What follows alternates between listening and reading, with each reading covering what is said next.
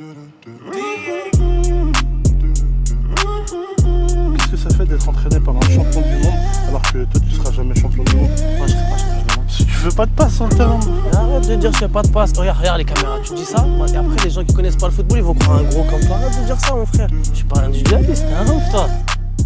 Bonjour à tous, bienvenue dans cette toute nouvelle émission du Mercato Time, c'est la 6ème. Désolé d'avoir été absent pendant une petite semaine, j'ai eu un planning très chargé. Je sais pas si vous avez vu sur le compte God Save the Food, je suis passé dans l'émission Le Club des 5, j'ai pu apporter une petite analyse sur l'Angleterre après le match contre la Colombie. On a gagné, on espère qu'on gagnera aussi le match de ce soir contre la Croatie. Contre la Croatie, merci Abdou. Bah déjà voilà mes invités, habitués du Mercato Time, Abdou. Salut Abdou, ça va? Salut tout le monde, comment vous allez? Eh bah, j'espère que tu auras une réponse. Un autre habitué du Mercato Time, rédacteur Serie A, Première Ligue pour Zone Mix, Nicolas, ça va ou quoi? Bonsoir, oui, ça va et vous? Bah écoute, ça va, j'espère que ça va aussi. Bah voilà, tout est fait. Je vous fais juste le petit sommaire rapidement. Au sommaire aujourd'hui, on va parler de la toute nouvelle recrue à Manchester City. Je vous dis pas qui c'est, même si vous le savez très bien, parce que vous n'avez pas pu passer à côté. Et juste après, on attaquera directement un dossier sur West Ham. Je m'attendais pas à faire un dossier sur West Ham au cours de la saison, mais là, faut avouer qu'ils font un recrutement plutôt intéressant, plutôt remarquable, donc on va passer par là, hein, les gars. De toute façon, vous êtes briefés, vous savez très bien qu'on va faire un dossier là-dessus. Donc voilà, on commence directement par la nouvelle recrue de Manchester City. Les gars, il s'agit de Riyad Mahrez en provenance de Leicester pour 68 millions d'euros quand même. C'est une somme énorme. Je ne sais pas ce que vous en pensez, mais je trouve ça un peu énorme quand même pour Riyad Mahrez, non ? Non, pas tant que ça, en définitive, parce que ça reste une valeur sûre de la Première Ligue.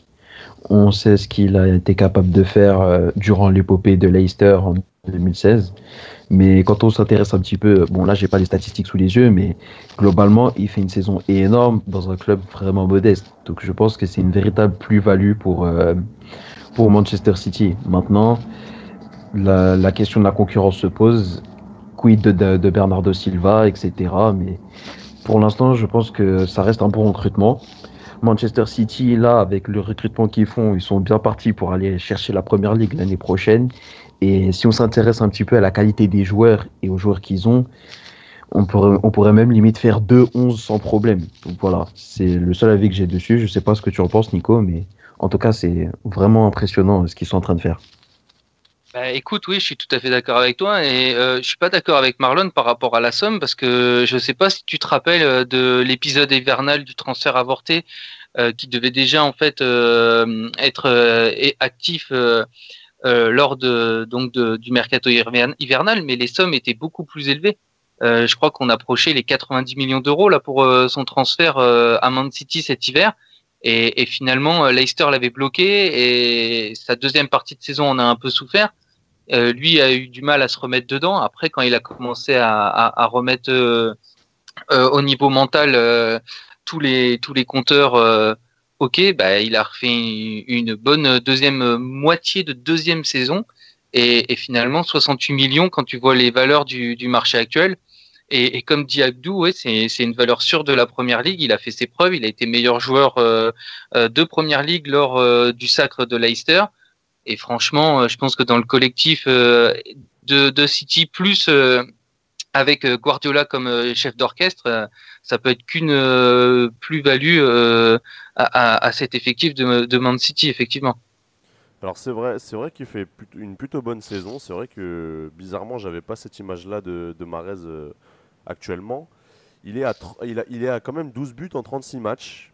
Enfin, quand on voit le parcours de Leicester cette année, c'est vrai que c'est assez remarquable finalement. Ouais, j'étais vraiment resté sur la saison 2016-2017 où il avait mis 6 buts en 36 matchs. Bon, ils étaient quand même allés en quart de finale de Ligue des Champions avant de se faire sortir par l'Atlético, donc c'est vrai que c'est pas mal.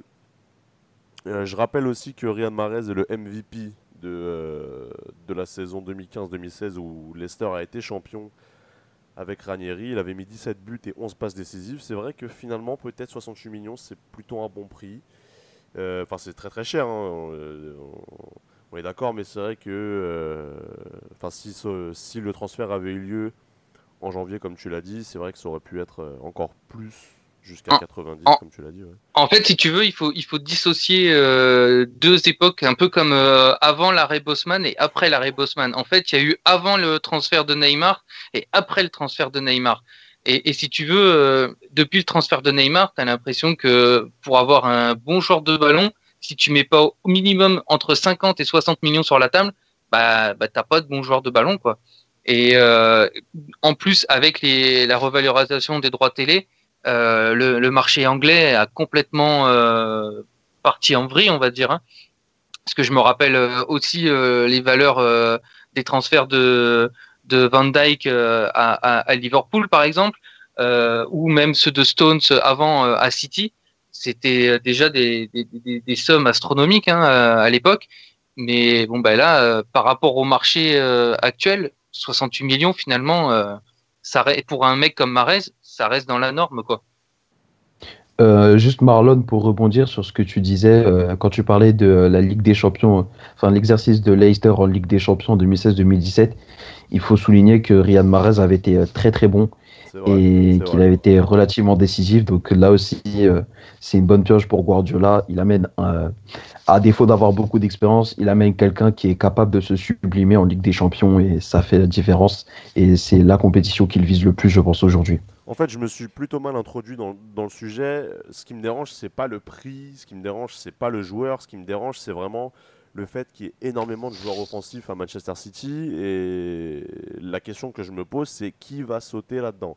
Parce que là, Mahrez, il débarque, bon, il est plus couloir droit, bon, on est plus sur du Bernardo Silva. Déjà, lui, il n'avait pas fait énormément de matchs en tant que titulaire à Manchester City. Là, je trouve que, du coup, il va encore moins jouer, enfin sûrement, en tout cas s'ils ne vendent pas.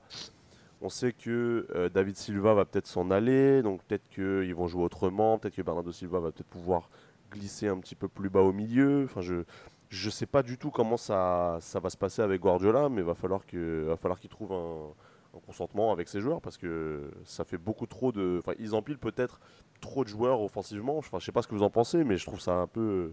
C'est peut-être trop, je trouve, à City, non ? Ou sinon, un retour au 4-3-3, hein. Parce que là, comme ça, je pense que dans ton analyse, tu penses à la défense à 3 de City. Mais si on repasse à 4 derrière, on a Riyad Mahrez côté droit et on a Bernardo Silva qui serait l'espèce de 8-10 en somme. C'est ce qu'il a fait d'ailleurs en fin de saison, hein. Il est repassé sur une défense à 4, Guardiola. Ouais, c'est ça. Mmh. C'est vrai. Donc, effectivement, dans cette optique, c'est peut-être pour ça qu'ils ont recruté Mahrez, hein, pour avoir un bon doublon...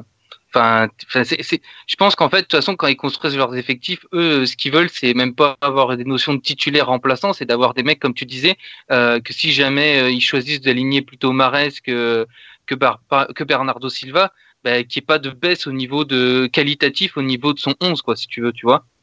Et après, il donnera du temps de jeu à tout le monde, parce que de toute façon, c'est comme ça que ça marche.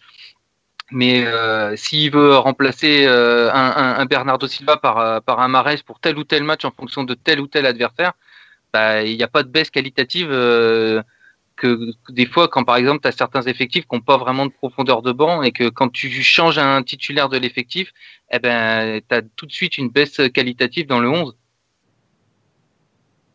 Je ne sais pas si vous voyez ce que je veux dire. Bien sûr. Ouais. Okay. Alors c'est bon. Merci, c'est bon, c'est toi qui l'as dit. donc on va pouvoir enchaîner. On passe directement au dossier West Ham. Alors West Ham, là ils ont commencé à nous faire un mercato, les gars.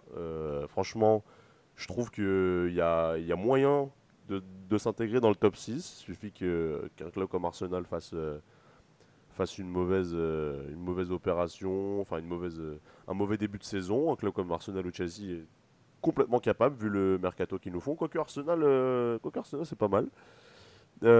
Du coup, on en est où du côté de West Ham? Alors ils ont recruté Fabianski de Swansea pour 8 millions d'euros, ce qui est plutôt une bonne opération, on en a parlé dans une émission précédente. Il y a Ryan Fredericks qui débarque de Fulham, gratuit, il est venu libre. Et Issa Diop qui est débarqué de Toulouse pour 25 millions d'euros. Alors c'est une plutôt grosse somme, mais il est super jeune, donc ceci explique cela. Et là, très récemment, alors ça a été officialisé hier ou avant-hier, on a eu Jack Wilshere d'Arsenal qui a signé au club, libéré après 10 ans au club. Il a signé en 2008 en pro à Arsenal. Il est formé à Arsenal, il a 26 ans. Et les gars, je ne sais pas si vous avez vu la petite vidéo qu'a postée West Ham pour officialiser le transfert de Wilshere.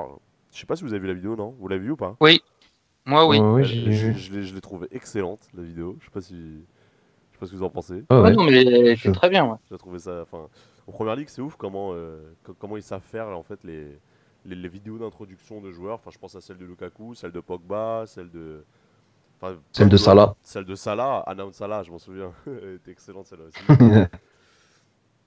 Donc voilà, donc c'est officiel pour Jack Wilshere. Il va jouer au milieu, il sera sûrement titulaire vu la petite saison qu'il a fait à Arsenal, il avait été très convaincant. Maintenant, vous voyez quoi comme milieu à West Ham, titulaire ? À toi l'honneur, Nico. Bah, écoute, on en parlait un peu en off avec Abdou avant de commencer. Ça va dépendre pas mal du système de Pellegrini. Et avec les forces en présence de l'effectif actuel, s'il n'y a pas d'autres renforts, notamment défensifs, il peut très bien opter pour une défense à 3 et avec un milieu à 5 et éventuellement 2 pointes ou un 3-4-3 à la sauce Conte. Ou encore, il peut aussi très bien basculer sur une défense à 4. Et là, à ce moment-là, du coup, les forces en présence au moment de faire le 11 ne seraient pas du tout les mêmes.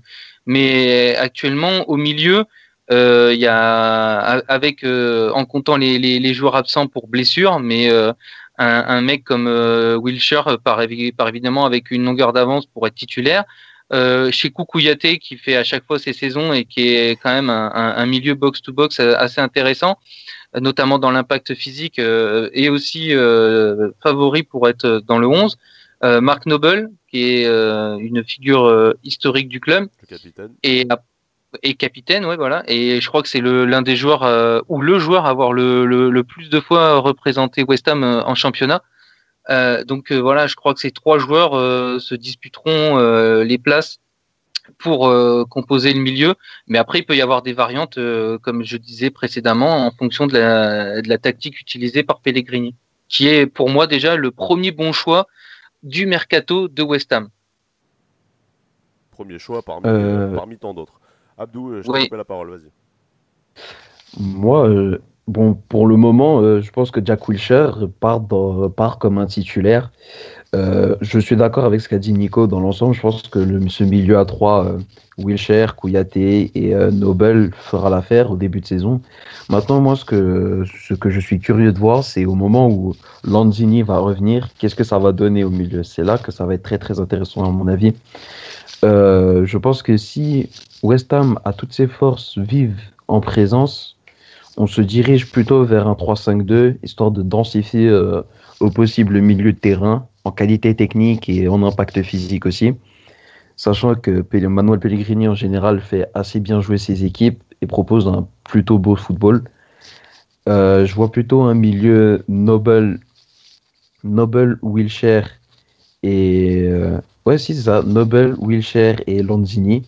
Même si Koukouyaté, ça forcerait à aller sur le banc, mais... Voilà, je ne sais pas ce que West Ham compte faire parce qu'il y a aussi, outre le milieu, il y a aussi pas mal d'attaquants qui sont arrivés. Donc, je demande à voir. Mais West Ham, je les vois vraiment aller gratter le top 6 ou le top 16, le top 7 l'année prochaine et aller chercher une qualification en Europa League, plus un bon parcours dans une des deux coupes en Angleterre. Alors, du coup, faire une Burnley, quoi. Voilà. Faire une Burnley cette saison, ouais, ça serait sympa.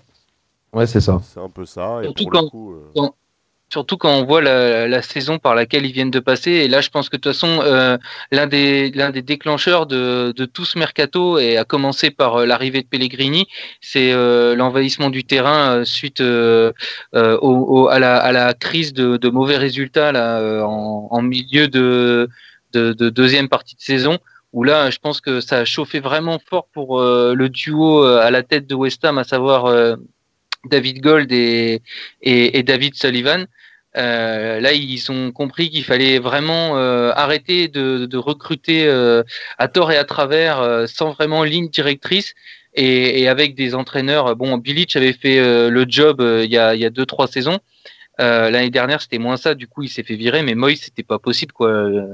Ça a été bien parce qu'il a sauvé le club, et encore avec beaucoup de difficultés.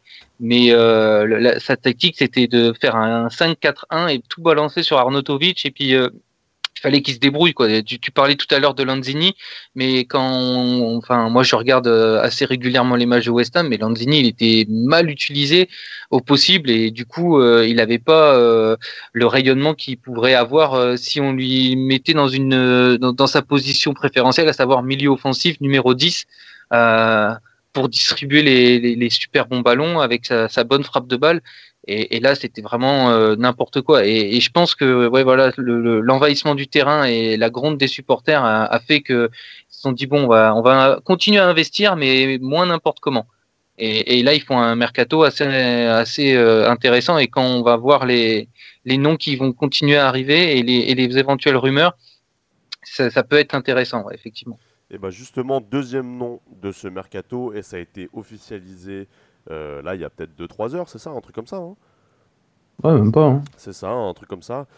André Yarmolenko, qui vient d'arriver de Dortmund, il a fait seulement un an à Dortmund et il vient tout juste d'arriver, là, il y a quelques heures à West Ham pour 20 millions d'euros environ, selon certains médias, comme Sky Sports et Kicker, pardon.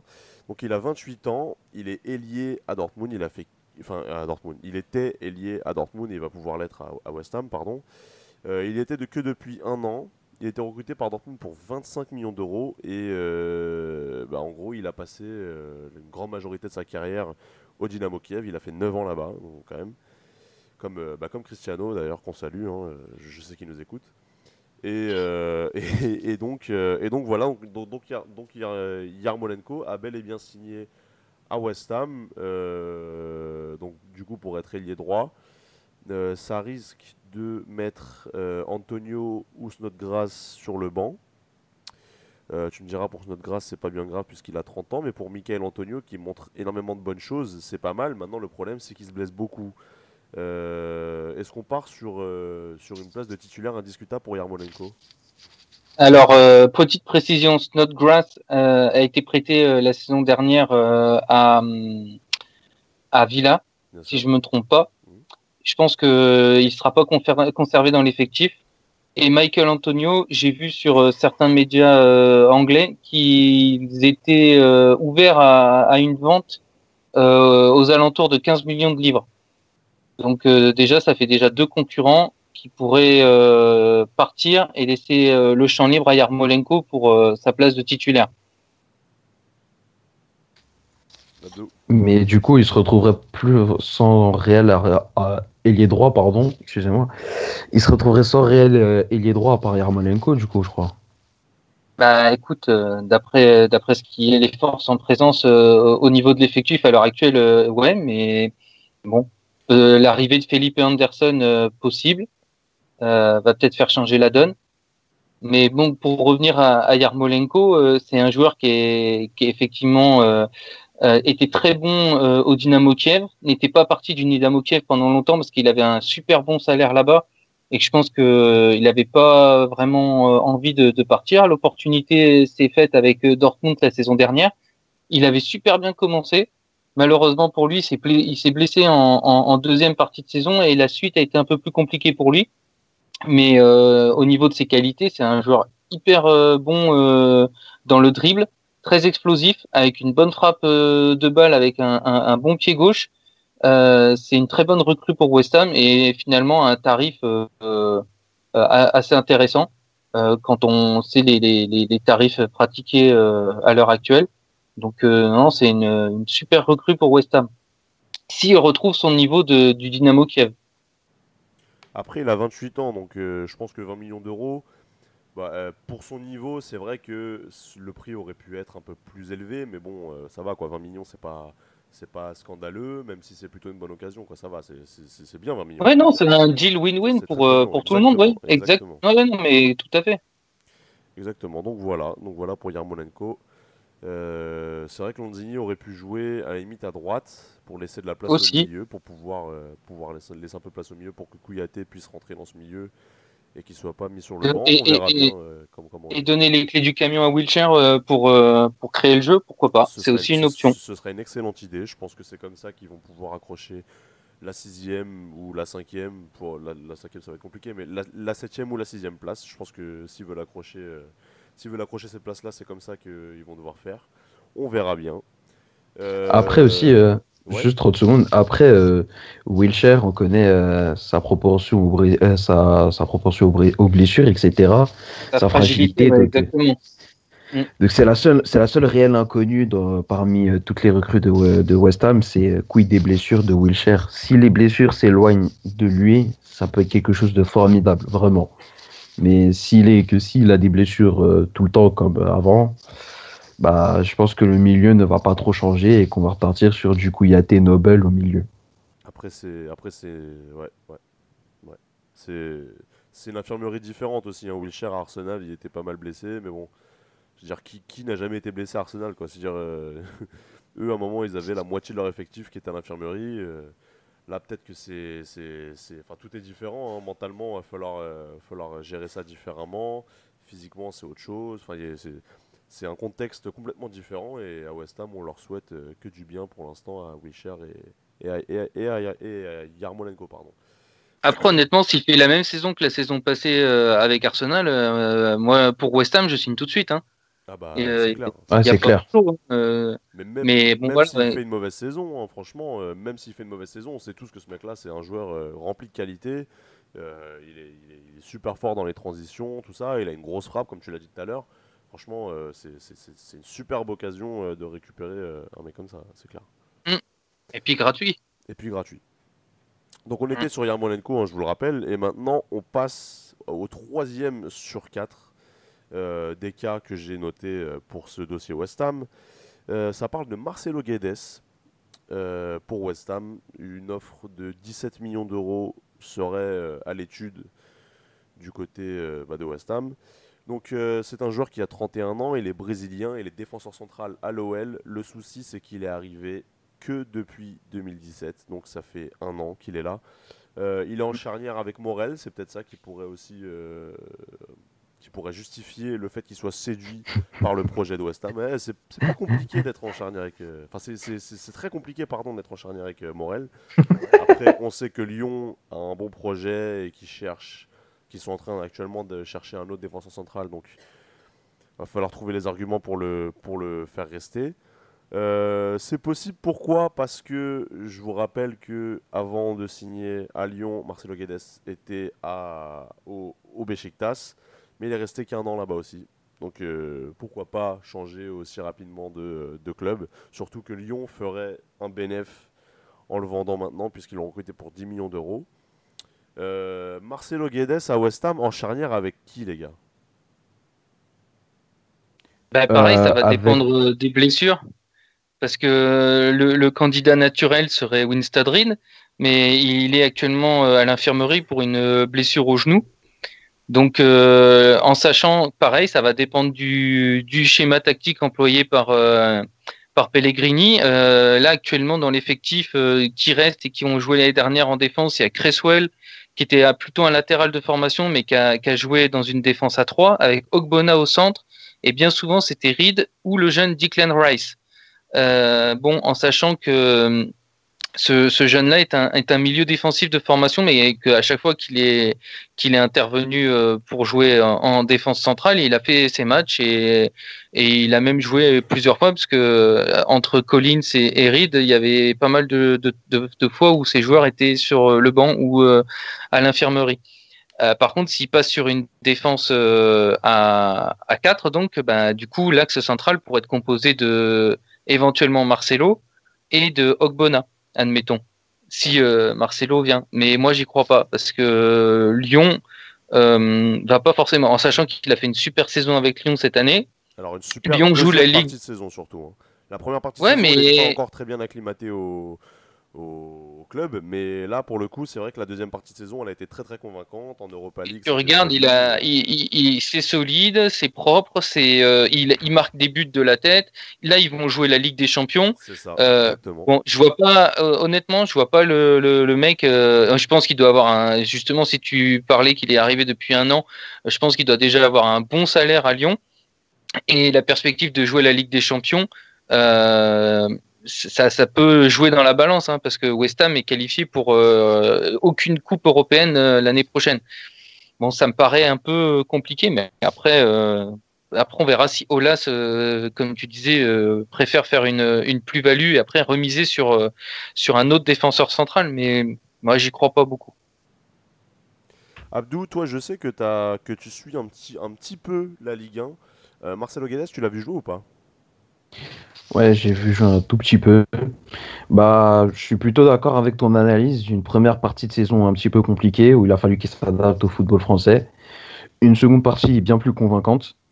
Il m'avait plu. Bizarrement, malgré la défaite et l'élimination face au CSKA Moscou en Europa League, il m'avait bien plu. Face à Paris aussi, je l'avais trouvé vraiment énorme. Pour moi, le match référence de l'année dernière de Lyon, c'est le match face à Paris, leur victoire au Parc OL, où ça a été un petit peu la révélation pour plein de joueurs lyonnais, pour moi, notamment Ndombélé, dont on a parlé dans un précédent podcast. Je pense que c'est sur ce match-là que Liverpool a décidé de se pencher sur Fekir.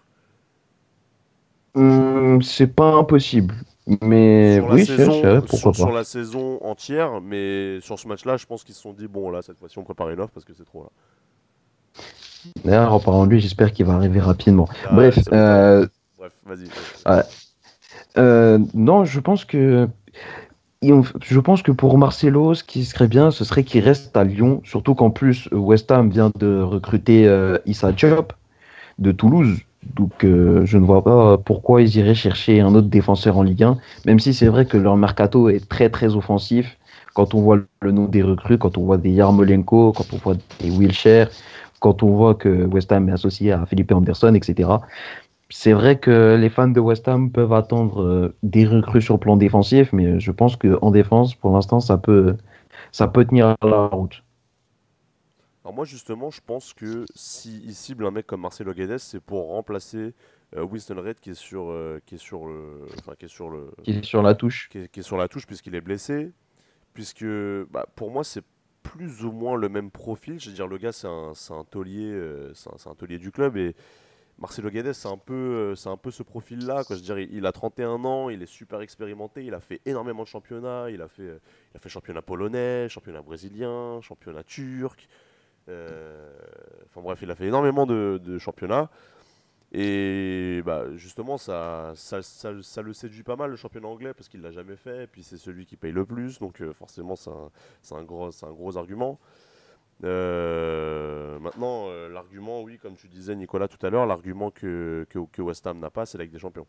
Donc à voir. Moi je pense que ça se fera pas, mais si ça se fait, c'est plutôt une bonne opération pour West Ham, mais aussi une bonne opération pour Lyon, puisqu'ils se font un bénéfice sur un joueur de 31 ans. C'est pas donné à tout le monde, donc on verra bien.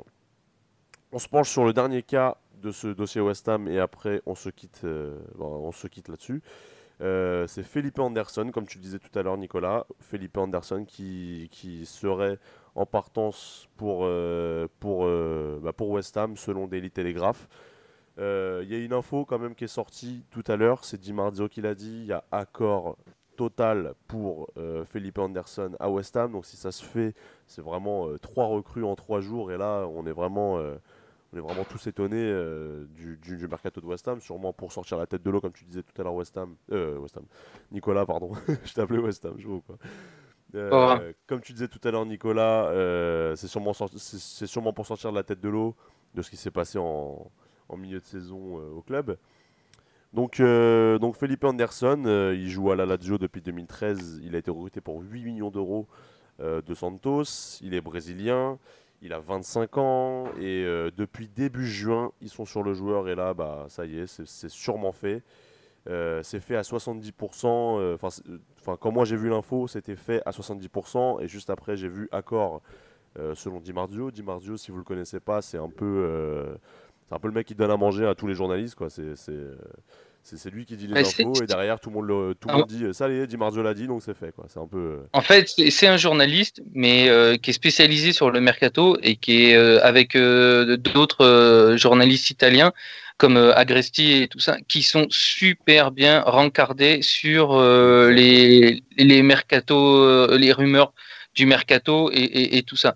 Et en général, donc comme tu dis, c'est-à-dire qu'ils font office d'une fiabilité quasi sans faille. C'est-à-dire que quand ce genre de journaliste balance une info, c'est qu'elle est béton et derrière, enfin, c'est pas une rumeur à la Gilles Favard, quoi, tu vois. C'est des trucs qui sont vraiment 100% sûrs. Et donc, s'il te dit accord total, c'est qu'il y a accord total et que normalement, incessamment sous peu, après, ça sera peut-être qu'une question d'heure ou de jours, mais ils vont l'officialiser et Felipe Anderson sera bien à West Ham. Voilà, donc, les gars, je suis en train de lire. Ouais. Je suis en train de lire sur la Gazzetta dello Sport que les deux clubs, ça y est, sont tombés d'accord pour Felipe Anderson pour 40 millions d'euros et qui va arriver au club dans les prochaines heures. Alors, il faut savoir que 40-45 millions d'euros, c'est le record du plus gros transfert du club. Il faut savoir que le club avait déjà passé ce record l'année dernière avec Arnautovic. Et là, ils vont encore le passer cette année. C'est dire les revenus que prennent les clubs par saison, c'est une folie. Surtout qu'ils ont déjà recruté Yarmolenko, donc ça va faire une belle note à la fin. Ouais. Felipe Anderson de la Lazio, bonne ou mauvaise recrue? Moi, les gars, je pense qu'on est tous d'accord pour dire bonne.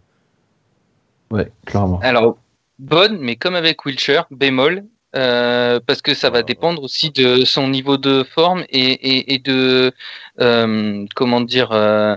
sa propension un peu à se blesser et après. Pareil, c'est un joueur qui est fantasque, c'est un joueur qui est capable du meilleur et du pire, qui a souvent fait le pire d'ailleurs à la Lazio ces dernières saisons, parce que notamment il était en conflit avec Lotito, il voulait partir, et j'ai d'ailleurs 40 millions finalement pour Felipe Anderson, c'est une bonne affaire, parce que moi je me souviens avoir entendu des rumeurs de transfert, c'était quasiment fait avec United. Je pense que Geoffrey Fischer serait là, il pourrait nous comment dire, nous en dire un peu plus. Voilà, et puis nous conforter dans cette hypothèse. Mais à l'époque, on parlait de 80 millions d'euros pour Felipe Anderson.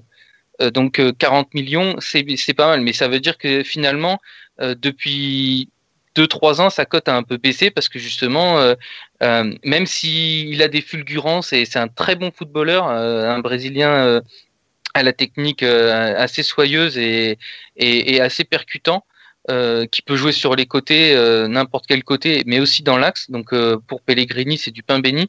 Mais parfois, il a encore des problèmes dans certains matchs où il peut passer à travers et tu le vois pas d'un match. Donc voilà, les problèmes de régularité et des fois de pépins physiques. Mais s'il est à 100% et que tout va bien aussi, je pense mentalement, c'est un super joueur de ballon. Ouais. Abdou, est-ce que tu as un dernier truc à dire sur Felipe Anderson avant qu'on se quitte ? Ouais, moi je pense que c'est une très très bonne recrue parce qu'il va apporter sa fantaisie, sa folie dans le jeu, sa qualité technique.